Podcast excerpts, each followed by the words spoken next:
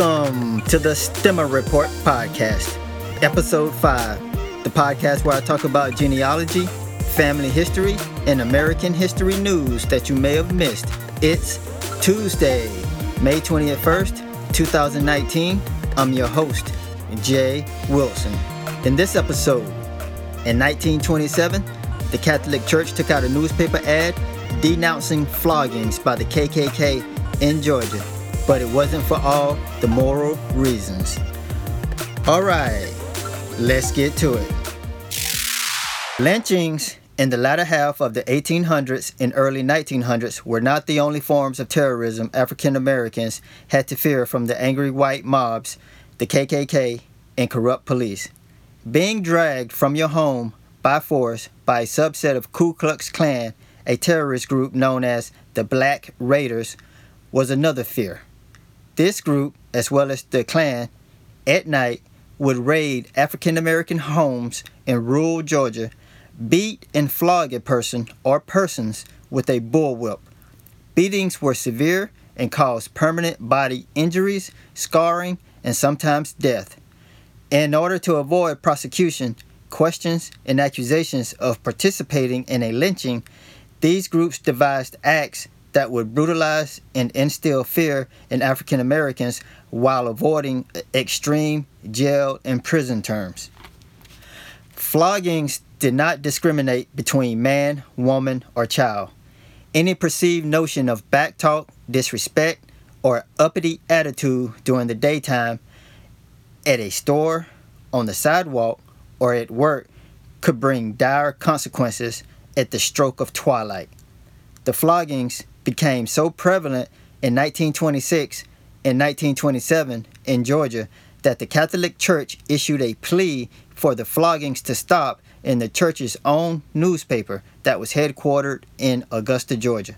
It was the only Catholic newspaper in the South between Baltimore and New Orleans. The newspaper, the Bulletin, had a motto that stated to bring about a friendlier feeling among Georgians irrespective of creed.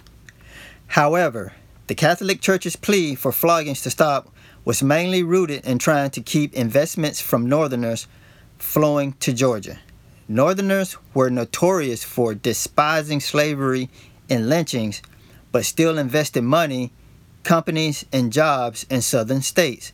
Northerners would routinely buy property in the South during the Jim Crow era. The moral outrage of maiming another human being was secondary in the church's eyes.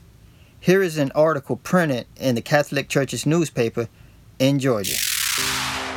The Bulletin, August 20th, 1927, Augusta, Georgia. Stop flogging. Ten years ago, all of Georgia was outraged and the whole country aroused by a series of lynchings which made the name of our fair state a term of reproach, a byword in the nation, almost a synonym for lawlessness and crime. Stung to action by the shame which rebounded against us with shocking force, Georgians set their faces resolutely to put down the thing. The Bishop of Savannah issued a pastoral letter denouncing the evil and appealing, both as a citizen and as a Catholic prelate, to the state authorities and to the people to exert their full powers to stop lynching the press, the pulpit, the judiciary, every power for good in the march of civilization joined in protest against the barbarism and the evil was checked. Now we read a different story. No longer do lynchings periodically disgrace our state. In almost two years, there has been but one lynching in Georgia, and the perpetrators of that crime are serving as convicts on the state chain gang. With the courts applying that remedy, we had hoped that the reign of lynch law in Georgia was definitely past, but a new form of the evil has appeared, differing in kind but not in character from the old lynching craze. The hooded flogger is abroad, and the reputation we saved from the lyncher is now threatened by him. The newspapers have published accounts of over 30 floggings perpetrated by hooded bands within the confines of Georgia during the past eight months. The recent flogging of a woman at Toccoa by Klansmen, led by a school principal, a crime too horrible to describe, and the brutal whipping of a 15 year old boy at the same time for protesting against the monstrous indignities inflicted upon his mother, speak trumpet tongued of the hideous thing that has sprung into our midst like some blood spitting dragon come up out of a swamp in the night. Is the name of Georgia again to become a byword in the nation? Must our lands lie fallow, our streets empty, our mills idle before we learn that a reputation for lawlessness is a people's ruin in denouncing the outrages that would cause a savage to hang his head in shame. The bulletin's only interest is that which all good citizens hold the honor, prosperity, and peace of Georgia.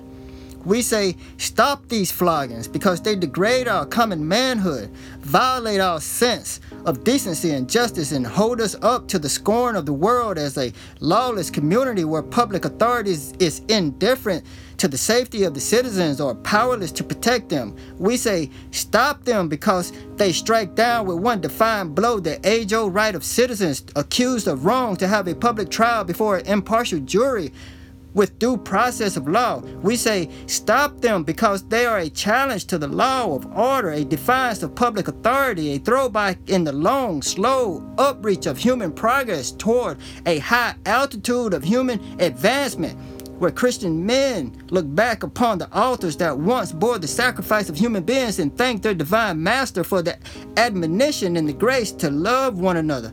We say, stop these floggings because they are a mighty brake on the economic progress and the social improvement of the Empire State of the South.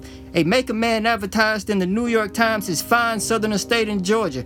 He received a letter from a former southerner asking, Who would buy real estate in a section of our country where the bedsheet, lash, and mask and gregarious mob is the rule of the land?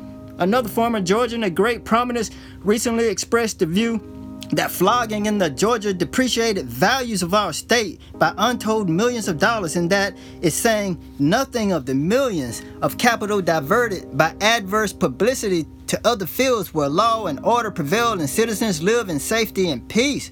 We know conditions are not as bad here as some of outside Georgians believe. Nevertheless, these floggings give color to that belief and undoubtedly are doing more harm than all of our advertising campaigns, with the hundreds of thousands of dollars devoted to them, can begin to overcome. Moreover, if the region of the mask in order and the sway of the lash are not stopped, the most exaggerated belief about conditions in Georgia will shortly be no more than a reflection of the truth. The law abiding citizens of Georgia are not in the minority. They outnumber the lawless by 10, 20, 50, or 100 to 1, but they need awakening. They can remove this new blot from Georgia's estuary, even as they reduce lynching to the vanishing point, by declaring a moratorium on their petty personal and political differences, their jealousy, bickering, and strife, and uniting irrespective of party or creed in one tremendous demand to stop flogging. All right. So as you can see, floggings worried the church to the point that they decided to make a plea for those responsible to stop. Investments in Georgia were becoming scarce. The state's reputation was being questioned, along with savage beatings of African Americans caused this outcry. That's going to do it for this episode.